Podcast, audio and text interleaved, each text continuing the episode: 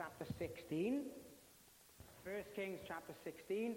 And we're continuing our series on the good, the bad, and the ugly, looking at the kings of Israel and Judah. Um, I'll keep putting um, these up every week so we, we get an idea of where we are in terms of the timeline. Um, we've looked at Solomon, who was the king of fools. He was a foolish king. Um, he was the wisest man on the planet, and yet um, the wives and concubines he had turned his heart away from the Lord, so that he set up many idols and high places uh, in Israel. And then we looked at Rehoboam, who was the king of second best. He didn't listen to the counsel of the wise, the older men in the kingdom. He listened to the counsel of the younger men. He uh, made the burden of the people harsher than his father. And as a result, the kingdom split into two. Judah in the south, which Rehoboam was the first king of, and Israel in the north, which Jeroboam was the first king of. He was a servant of Solomon, and Ahijah the prophet told him that God would give him ten tribes. Jeroboam reigned in, in the northern kingdom of Israel for 22 years, and during that time, uh, Rehoboam was king, Abijah was king. He was the king of two names. Abijah Jehovah is my father. He was also known as Abijam. Yam is my father, which was a sea god of the Canaanites. He reigned for two years. And then Asa, the first godly king, the king who started well, reigned for 41 years. During that 41 year reign of Asa, you had a lot of turnover in the northern kingdom. Um, in the, the last two years of Jeroboam's reign, Asa came to the throne. And then you had Jeroboam's son Nadab, who was the king of defiance. Even though he saw the mistakes of his father, he didn't listen uh, to any counsel of the Lord. He just was so defiant that the dynasty of Jeroboam ended. Baasha um, killed Nadab, and as a result, he uh, wiped out Jeroboam's family, fulfilling the prophecy of Ahijah and he reigned on the throne for 24 years. He was the king of provocation. We were told that he provoked the Lord to anger. And then the king we're going to look at today is, uh, or we're going to look at two kings today. We're going to look at Elah, which was Baasha's son, and then we're going to look at Zimri, um, who killed Elah.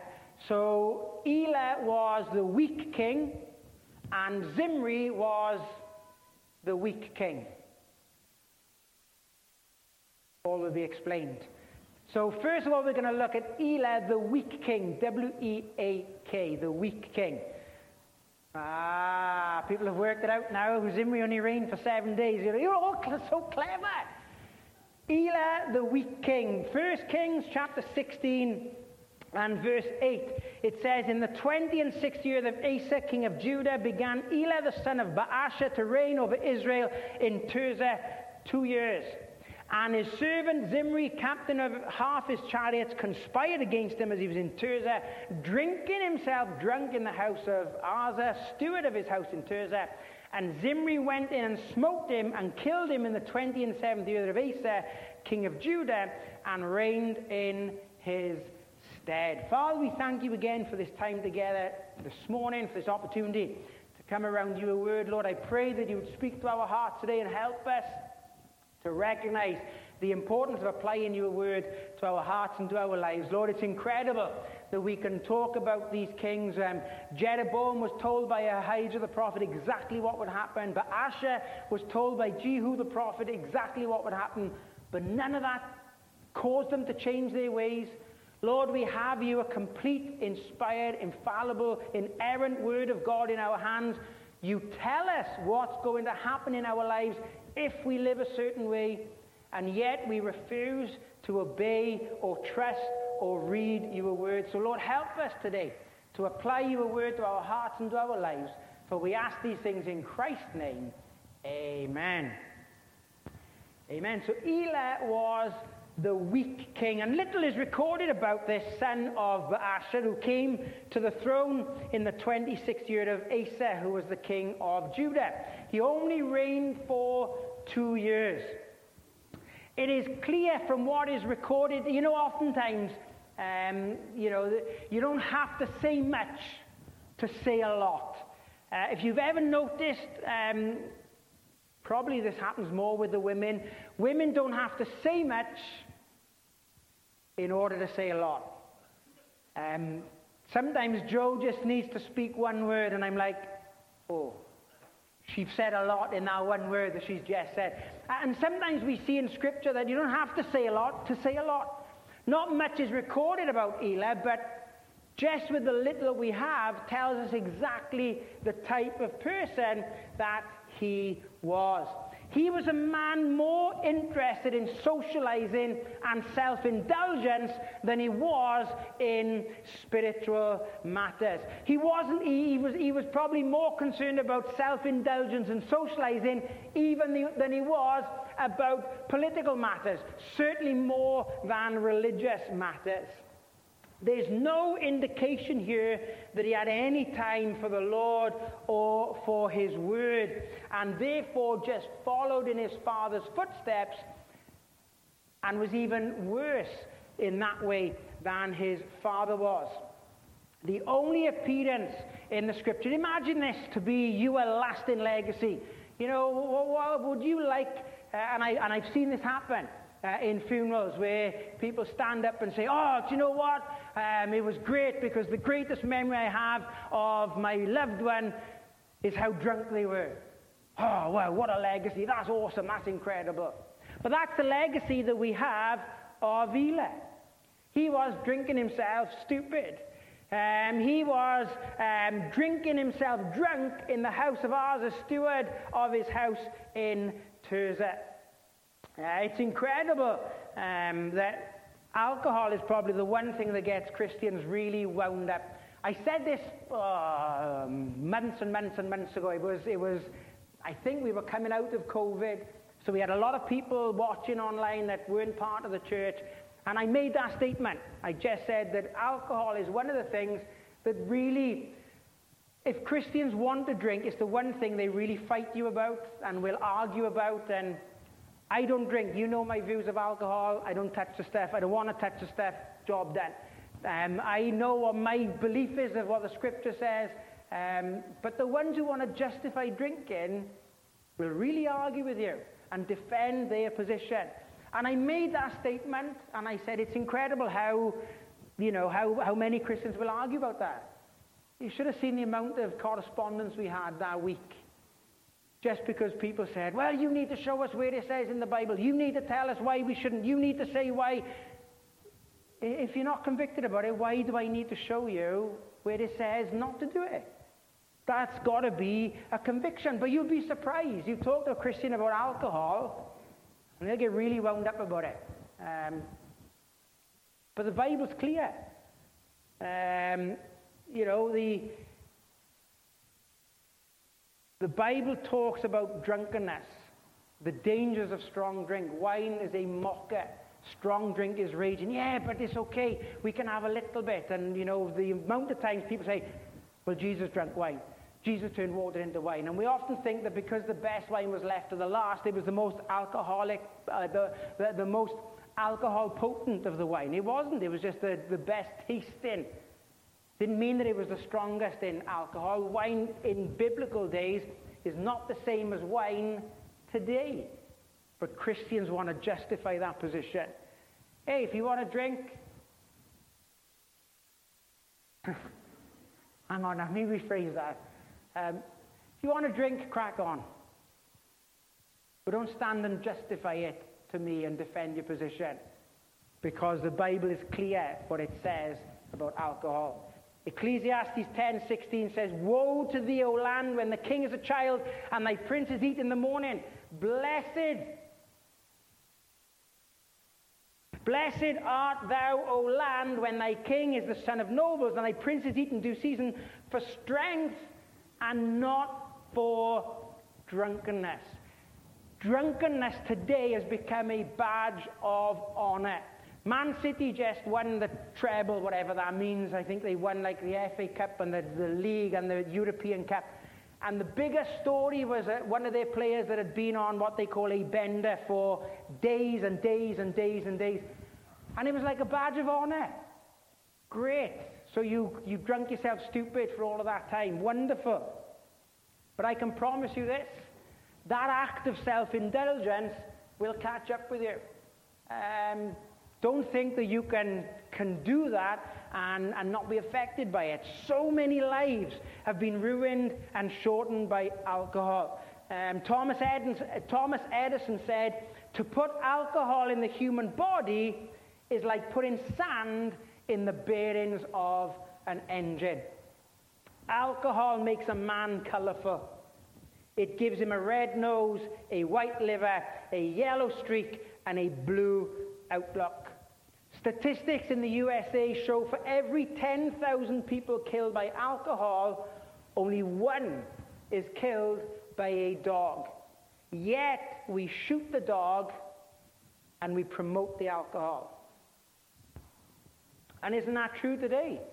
You know, the, the government are never going to ban alcohol, even though it's probably one of the most addictive drugs that we have out there, um, because they make too much money on it.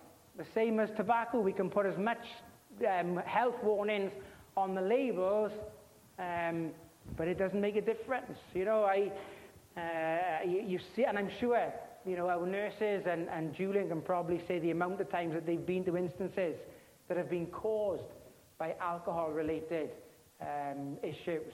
And it's a real problem. You know, some people say, oh, I can't help it, and will blame drunkenness on, on alcoholism being a disease. It's the only disease you need a license to propagate, or the only disease that's bottled and sold. It's the only disease that requires outlets to spread it around. It's the only disease that produces revenue for the government. It's the only disease that provokes crime. It's the only disease that can become a habit. It's the only disease that is spread by advertising.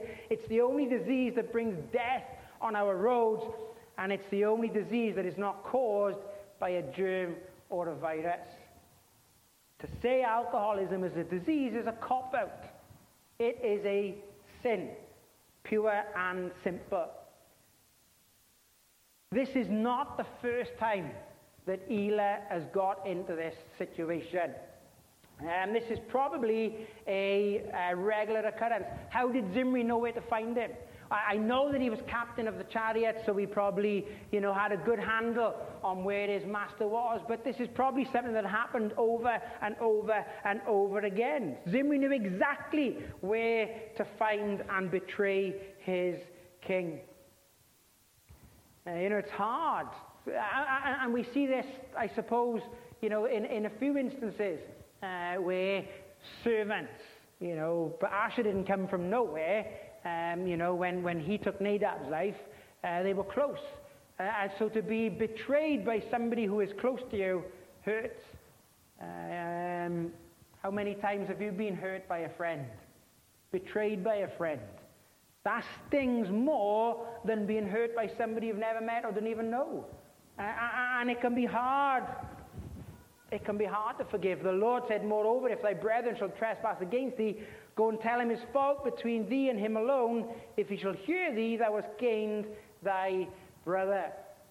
It's hard um, to be able to deal when, uh, with somebody that's hurt you in a particular way.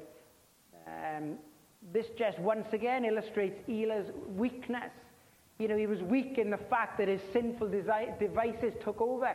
He was weak in the fact that he couldn't read the situation around him. He couldn't read that the one possibly closest to him uh, would end up betraying him.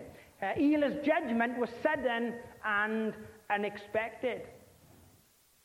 You know, we, we kind of, uh, and I've heard, I've heard people saying this, well, I, I never thought that it would happen to me. You know, sometimes we allow a little sin to come into our lives. And we might say, well, you know what, a little alcohol is okay. I can drink a little bit and that'll be fine. And it might be for you. But for your kids watching that, they might not be able to cope with a bit because that might lead on to another bit and to another bit. And before you know it, the alcoholic never intended to become an alcoholic. But it just takes one step at a time. Elah's judgment was sudden and unexpected. And judgment can come swiftly. Proverbs 29:1. He that being often reproved hardeneth his neck shall suddenly be destroyed, and that without remedy. Ecclesiastes 9:12 says, For man also knoweth not his time, as the fishes that are taken in an evil net, and as the birds that are caught in a snare, so are the sons of men snared in an evil time when it falleth suddenly upon them. Zimri not only slew Elah, but he slew his whole house. In verse 12 it says, Thus did Zimri destroy all the house of Baasha, according to the word of the Lord, which he spake against Baasha by Jehu the prophet. He did not spare a single male, whether relative or friend. Baasha had fulfilled the prophecy of Ahijah, because Baasha, remember, killed all of Jeroboam's family. And now Zimri fulfills the prophecy of Jehu as he kills all of Baasha's family. The dynasty of Jeroboam was no more. The dynasty of Baasha was no more. But in Judah, remember the Lord said, I will leave David, I will leave a tribe for David, my servant's sake. In Judah, the dynasty of David remains uh, until the Babylonian captivity. So we see Elah, the weak king, and then we see Zimri, the weak king. It says about Zimri uh, in uh, verse 15 In the 20 and 7th year of Asa, king of Judah, did Zimri reign seven days. He reigned for one week in Tirzah, and the people were encamped against Gibbethon, which belongeth to the Philistines. And the people that were encamped heard say, Zimri hath conspired, and hath also slain the king. Wherefore all Israel made Omri the captain of the host, king over Israel, that day in the camp.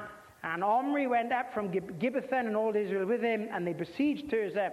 And it came to pass when Zimri saw that the city was taken, that he went into the king, into the palace of the king's house, and burnt the king's house over him with fire, and died. For his sins which he sinned in the, in the in doing evil in the sight of the Lord, in walking the way of Jeroboam, and in his sin which he did to make Israel sin, now the rest of the acts of Zimri and his treason that he wrought, are they not written in the book of the Chronicles of the kings of Israel? Have you ever heard the phrase, that's just the way the cookie crumbles? Oftentimes we say that when something unfortunate has happened and there's nothing really you can do, but that's the way the cookie crumbles. Uh, and you can literally see in the northern kingdom of Israel, you can see Israel's cookie crumbling. Um, you know, the Jeroboam had the opportunity to set up a kingdom that would be just like David's. You know, the, the, the Ahijah the prophet said that to him. If you obey the Lord, if you do this, then your kingdom, you know, could be just as good as David's. But the cookie is crumbling. The nation of Israel, the northern kingdom, is falling apart. You know, we see treachery after treachery. We see wickedness after wickedness. We see Baasha killing Nadab. We see Zimri killing Elah. Zimri has assassinated King Elah uh, while he's in this drunken stupor, and he takes control of the throne of Israel. But he will not be on the throne for long. It was one week, but it was a week that was bathed in blood. Thus did Zimri destroy all the house of Baasha according to the word of the Lord which he spake against Baasha by, uh, by Jehu the prophet. Isn't it amazing that says that Zimri, um, in verse 19, says, For his sins which he sinned in doing evil in the sight of the Lord, in walking in the way of Jeroboam, and in his sin which he did to make Israel sin. He had one week on the throne. And yet, in that one week, his actions caused the nation to sin. Word of his uh, conspiracy had reached. Um, word of his conspiracy had reached Omri. uh, as they were still in Gibbethon. If you remember, um, I think it was Baasha that they were, they, were, they, they were fighting against Gibbethon. Let me just double check. Yeah, so they were still, they were still, Baasha, the son of Ahijah of the house of Issachar, conspired against him, and Baasha smote him at Gibbethon. Um, so Nadab was trying to take Gibbethon. We remember Baasha reigned for 24 years, and they're still fighting against the city of Gibbethon. The Philistines, remember that David had subdued the Philistines, and yet they're still having this thorn in their flesh not walking in the ways of the Lord. They're still struggling and, um, and battling with this issue of uh, you know, not being able to, to win these battles. Um, so um, the word of this conspiracy reached Omri uh, as they are fighting against um, uh, uh, Gibbethon. They want their commander. They want Omri uh, to be king on that very day. They head up towards uh, uh, Tirzah to take out Zimri. And Zimri's life, world, is falling apart, is absolutely just imploding. And sometimes we feel like our world is falling apart. Sometimes we feel like our life is just literally imploding. But there are some kind of warning signs to that. First of all, there are several reasons how our life can fall apart. First of all, it is basing our decisions on that which is popular, not by that which is in accordance with God's will. How many kids in school did you know that were, you know, if you did certain things in school, you became popular. Uh, and there was always that group of kids in school that were the popular kids. You know, so everybody wanted to dress like the popular ones. You know, they, they, they would only date um, certain people if they were popular with other kids, or they would only do something uh, if they were popular. And sometimes the popular kids weren't necessarily the ones that were a good influence. You know, the popular kids were the ones who were able to come in with stashes of mum and dad's cigarettes pinched from the house and that they would head to a certain direction in the school. Um, the popular kids were the ones who were maybe um, sexually immoral. Maybe they were the ones who were able to get hold of alcohol, whatever it might have been. God values the character of a person, doesn't value their popularity. And oftentimes we can make decisions purely and simply based on popularity. But that's what everybody else is doing. You know, I remember Lloyd saying one time, I, I talked about the Christian sometimes feeling like the salmon that is swimming upstream, that's going against the flow. And Lloyd said, Did you know the salmon is the strongest fish in the river because it goes against the flow? God doesn't judge us on our popularity, He judges us on our testimony, on our character, on our, on our morality basing our decisions on what's popular can cause our, our life from a spiritual point of view to fall apart. Secondly, making rash decisions without praying can cause our life to fall apart. Our worst decisions will usually be the ones that we rush into. Our worst decisions will usually be the ones that we um, rush into um, that we don't take time to pray about. Uh, verse 17 says, Omri went up from Gibbethon and all Israel with him, and they besieged Tirzah. They don't accept Zimri as king, and the support of his army give Omri the, the confidence to attack the city of, of Tirzah. Um, he had the support um, uh, of the people. Uh, the clamor and the cheers of the crowd inspired him to attack. The crowd we hang around will have a massive influence on our lives. Um, I, I know from experience, you know, when you used to do things in the classroom, I, I, I recognized the fact that I could be a class clown. I realized that. And I liked, it made me feel good if I could make people laugh. And oftentimes you would do that at the expense of the teachers. But as soon as you got one laugh, that would lead on to another laugh, and that would lead on to maybe pushing the boundaries a little bit too much, crossing that line. What happens is, is you know, when we um, make decisions on what's popular, when we make decisions without praying about it, we can get ourselves into a real pickle. We can get ourselves into a real mess. Following the wrong crowd cause our life to implode. The days to do wrong, the chance of chicken, scaredy cat. You know, our kids today, I, I absolutely feel for them, especially for kids who are saved, who love the Lord Jesus Christ. When they go into school and then they're mocked for their belief system, they're mocked for being in church, they're mocked for reading the Bible. And the, the peer pressure, you know, it won't hurt you. You know, why didn't you do this? Scaredy cat, coward, chicken. And following the wrong crowd can cause us to be led astray, can cause our life to fall apart. And that doesn't just go for the kids as well in school. That goes for any of us.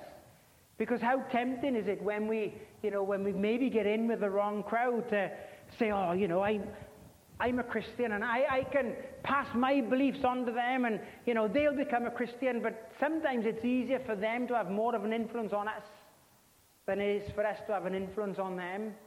And then suddenly you may find yourself doing some of the things that they do, and rather than being a testimony, you just start blending in. It doesn't take long for the spiritual side of you to fall apart. Whosoever keepeth the Lord is a wise son, but he that he that is a companion of a righteous man shameth his father. The wrong crowd can lead us down a dark path. Enter not into the path of the wicked, and go not into the way of evil men. Avoid it. Pass not by it. Turn from it, and pass away. It came to pass in verse 18 when Zimri saw that the city was taken, that he went into the palace of the king's house and burnt the king's house over him with fire and died. Zimri's plans are going down the drain. I don't know where. Zimri's plans are going down the drain.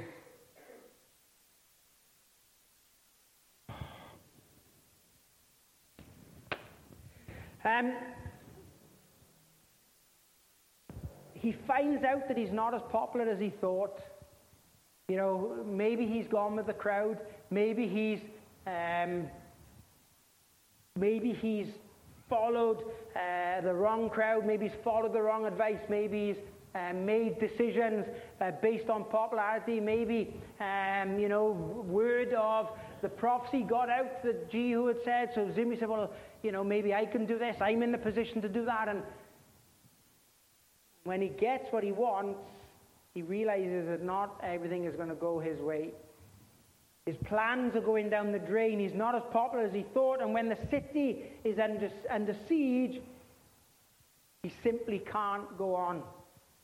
He basically takes the decision well, if I can't have it, nobody can have it. And unfortunately, he takes matters into his own hands and takes his own life.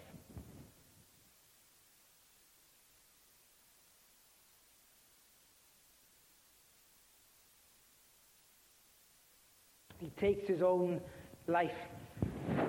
Some people feel the same way as Zimri. You know, it was heartbreaking going through COVID um, to hear of so many people taking matters into their own hands and feeling that that was the only option, um, that there was no one to talk to, uh, that there was no um, hope, um, that the only way, uh, the only possible outcome was to take matters into their own hands and to take their own lives. Um, the statistics uh, in the US and in the UK are, are staggering. In the last 30 years, uh, uh, there are 10 teenagers for every 100,000 that take their own lives. It is the second leading cause um, of death among teens. Um, and it's heartbreaking when you see youngsters taking that as their only option because they feel that they don't have anybody to talk to. If you go on the Samaritan website, it says when they interview teenagers that some of the things that they are struggling with today, they don't feel like they can talk about to anybody. One of the biggest things is loneliness. You know, we've, we've kind of gone through the days of kids going out into the street and playing. You know, I, I saw a picture uh, the other day which I thought was brilliant. You know, how do we, how, how does information get passed around today? You find it out on, on Facebook. You know where people are compared on their, their, their update on Facebook. You knew where people were in, in like my days, depending on where their bikes were parked. If all the bikes were outside one particular house, that's where the kids were. You knew that, you know, uh, when we went out in the summer, we had one, one rule. As soon as the streetlights come on, you're home. That, that, that was the rule, and you were out playing. But today, now, kids just spend an incredible amount of time on their own. Or they might talk to people online when they're playing their games, when they're on their PlayStations or Xboxes or whatever it is, but they're on their own. Um, and that uh, unbelievably makes them feel isolated you know, dealing with a tragedy in their lives, um, dealing with a health problem. How do you, uh, how do you even know when somebody's going through um, something incredibly difficult like that? Are there any warning signs? This is uh, the American Academy of Child and Adolescent Psychiatry said uh, that there are some warning signs to look out for. Changes in eating habits and sleeping habits, withdrawal from family and activities, violent or rebellious behavior, running away, drug or alcohol abuse, changes in hygiene, persistent boredom, difficulty concentrating, decline in schoolwork, frequent stomach aches, headaches, fatigue, inability to accept praise, feeling rotten, giving away favorite possessions, verbal hints. Last year, 200 youngsters took their own lives. Uh, and, and, the Samaritan said that the, worryingly, um, youngsters today say they don't feel that they can talk to anybody about it. You know, our youngsters are precious.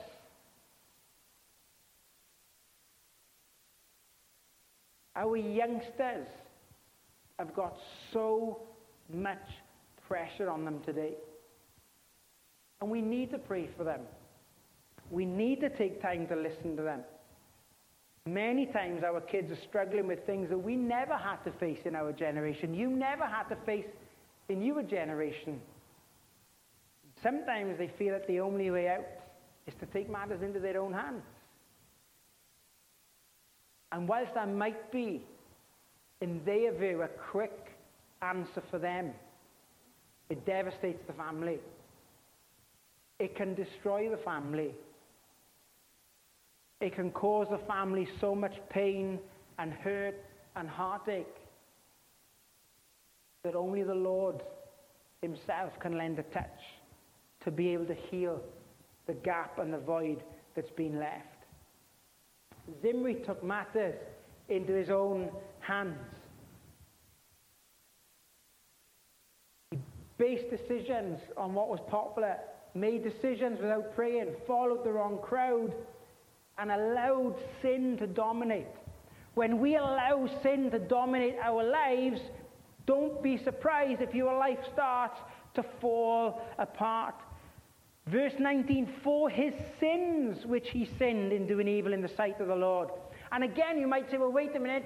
Jehu said that uh, Baasha's family would be wiped out. So Zimri was just doing God's bidding.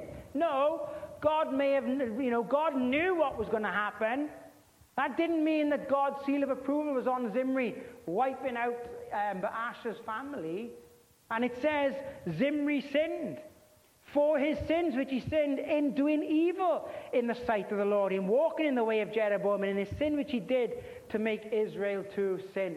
Don't think that we can dabble with sin and it won't affect our lives and it won't uh, harm us in any way. Evil shall slay the wicked, and they that hate the righteous shall be desolate. Proverbs 11:13 says, "The integrity of the upright shall guide them, but the perverseness of the transgressors shall destroy them."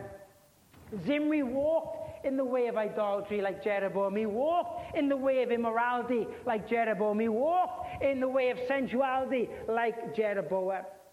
And people's lives influence other people. We have a responsibility to live our lives a certain way because we will always have an impact on somebody else. Everything we do, everything we say, whether we like it or not, is being watched, is being scrutinized. You know, people can't wait for us to do wrong because either it justifies their behavior, well, so and so did it, so if they do it, it's okay for me to do it. Or for the unbeliever looking at the believer to mess up, it's another nail in the coffin, as it were, for God's testimony that He has made any difference in our lives. Let me ask you this question. If Zimri walked in the ways of Jeroboam, so if people walked in your ways, where would they go? What would they believe? What would they do? Who would they follow? If people walked in your ways, would they come to know Christ as their Savior? Our whole lives are meant to point people to Christ. Our whole lives are meant to be a light to a lost and dying world. Our whole lives are meant to be a living epistle, to be seen of all men, to be read of all men, that Christ makes a difference, that Christ is the only hope that we have, and not just in this world, but certainly in the world to come. And our life needs to point people to Christ, whether at school, whether at work, whether at home, even in church.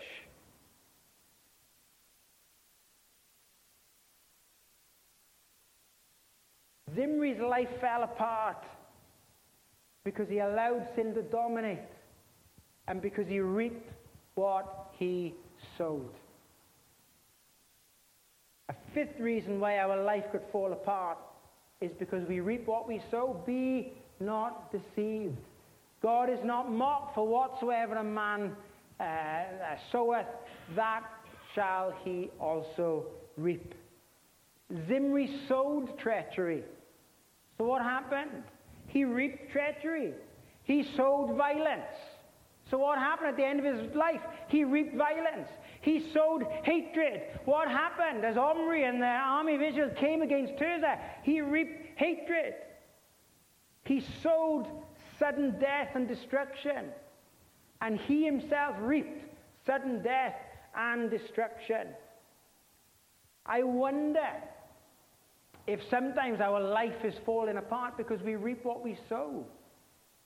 When we're not faithful to the Lord, why should we expect the Lord to be faithful to us? When we're not praying in accordance with His will, why do we expect God to answer our prayers when they're selfish? We reap what we sow. So we need to be mindful that we're sowing the right things so we can reap the right things. Like I said, our life is meant to be a testimony. We're meant to sow light. We're meant to sow love. We're meant to uh, sow uh, a testimony that shows people Christ makes a difference in our hearts and lives. Are we hateful towards people? You know, and, and let me tell you this you could love everybody and be pleasant to everybody that doesn't mean that everybody's going to be pleasant back, but it certainly helps. A soft answer turneth away wrath. You know, I've seen it so many times. Um, you know, we, we were in the airport coming back from Hannah's, and we had the two most horrendous check-in staff you've ever seen in your life. They were horrible. They were absolutely vile. Can't remember their names now. Uh, was a name and shaman. But they were just really horrible. Um, and you could feel yourself kind of getting worked up. Um, and Joe was just so nice and like, hey, you know, look, I worked in the airline, you know, I was, I, I was at, um, you know, I did the check-ins for an airline, and, and she was so lovely and pleasant um, that we did have to end up calling for the supervisor, who was immediately on the defensive, but as soon as the supervisor came, Joe's soft answer turned away wrath, and she was so nice to this woman, even though they were being horrible to us. Joe was so nice to this woman, you couldn't be horrible to that. So she reaped what she sowed. They still charge this mine, but that's another story. Um, but sometimes we want to react in a certain way, but we need to sow love. If we sow hatred and bitterness and anger, and have you ever done that in the car? Let me ask you this question: Have you ever done that in the car? Maybe um, somebody cuts you up and you're like! Ah! and you beep the horn, and you're like, ah! And then immediately they do it, they like they are so apologetic. They like maybe wave their hand and go, oh, I'm so sorry, and then you feel really guilty for beeping the horn. It's a similar thing. A soft answer turneth away wrath. You know, we can get ourselves into a whole host of trouble on the roads by the way we react. Because when we get aggravated with somebody and then they get aggravated, well, we, we don't do road rage in America because they all carry guns. So we're like, yeah, cut us up, no problem. Yeah, no, no worries. But we don't let them get away with that in the UK. You know, the amount of times I've seen these dashboard cameras and, you know, little angry people who beep their horns and then they get out of the car and they, they bang on the window and then the guy gets out of the car and he's massive. And they suddenly like, Oh, no, no, it was you right away after all. It was you right away. I'm in the wrong. No, I'm sorry. But we reap what we sow. If we go around being angry at everything and bitter at everything and just criticizing everything, then we're going to reap a whole host of negativity in our lives. And that's not going to glorify the Lord. So let's sow when it comes to our Bible reading. Let's sow when it comes to our praying. Let's sow when it comes to our testimony. Let's sow when it comes to our witnessing. Let's sow when it comes to even loving those who don't deserve to be loved. Even forgiving those who've wronged us in the past. Because we'll always reap what we sow. Our life, our life can fall apart. Our life can fall apart if we base our decisions on what's popular, not on God's word, our life can fall apart when we make decisions without prayer. Our life can fall apart when we follow the wrong crowd. Our life can fall apart when we allow sin to dominate. We've been forgiven from sin, but we're not free from the presence of sin. And that old flesh nature will still be drawn back sinful habits. We allow sin to dominate, our life can fall apart. And just bear in mind the basic biblical principle. We will always reap what we sow. Elah was a weak king. There was a weakness in his, in his character.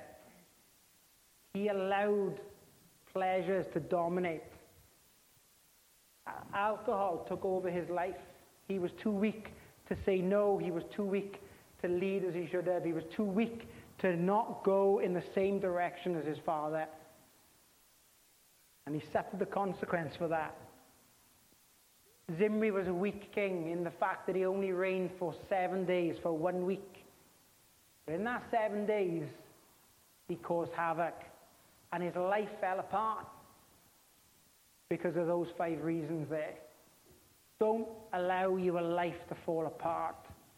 God has given you so much. He has given us more than we can possibly comprehend or imagine. So let's honor him in the way that he deserves. Those that honor God, the Bible says, he will honor. Father, we thank you again for this day and for this time together and for this opportunity to come around your word. We just pray, Lord, that you would continue to speak to our hearts and to help us, Lord, recognize those moments in our lives where we're headed in a wrong direction. Would you give us the conviction we need at the time we need it so that we can honor you in a way that you deserve? Father, we just pray that our lives would be a walking, living testimony for the Lord Jesus Christ and that it would point others to the Savior rather than causing uh, those who are lost uh, to think that the church is just full of hypocrites because we uh, just act like another hypocrite who says one thing on a Sunday and acts just like the rest of the world for the other six days of the week. So, Father, would you bless us? Would you help us? Would you recognize those areas that we need work on? And would you just continue to work in our lives that we might glorify you in all we do? For we pray and ask these things in Christ's name. Amen. Amen. Stand and sing our last hymn together.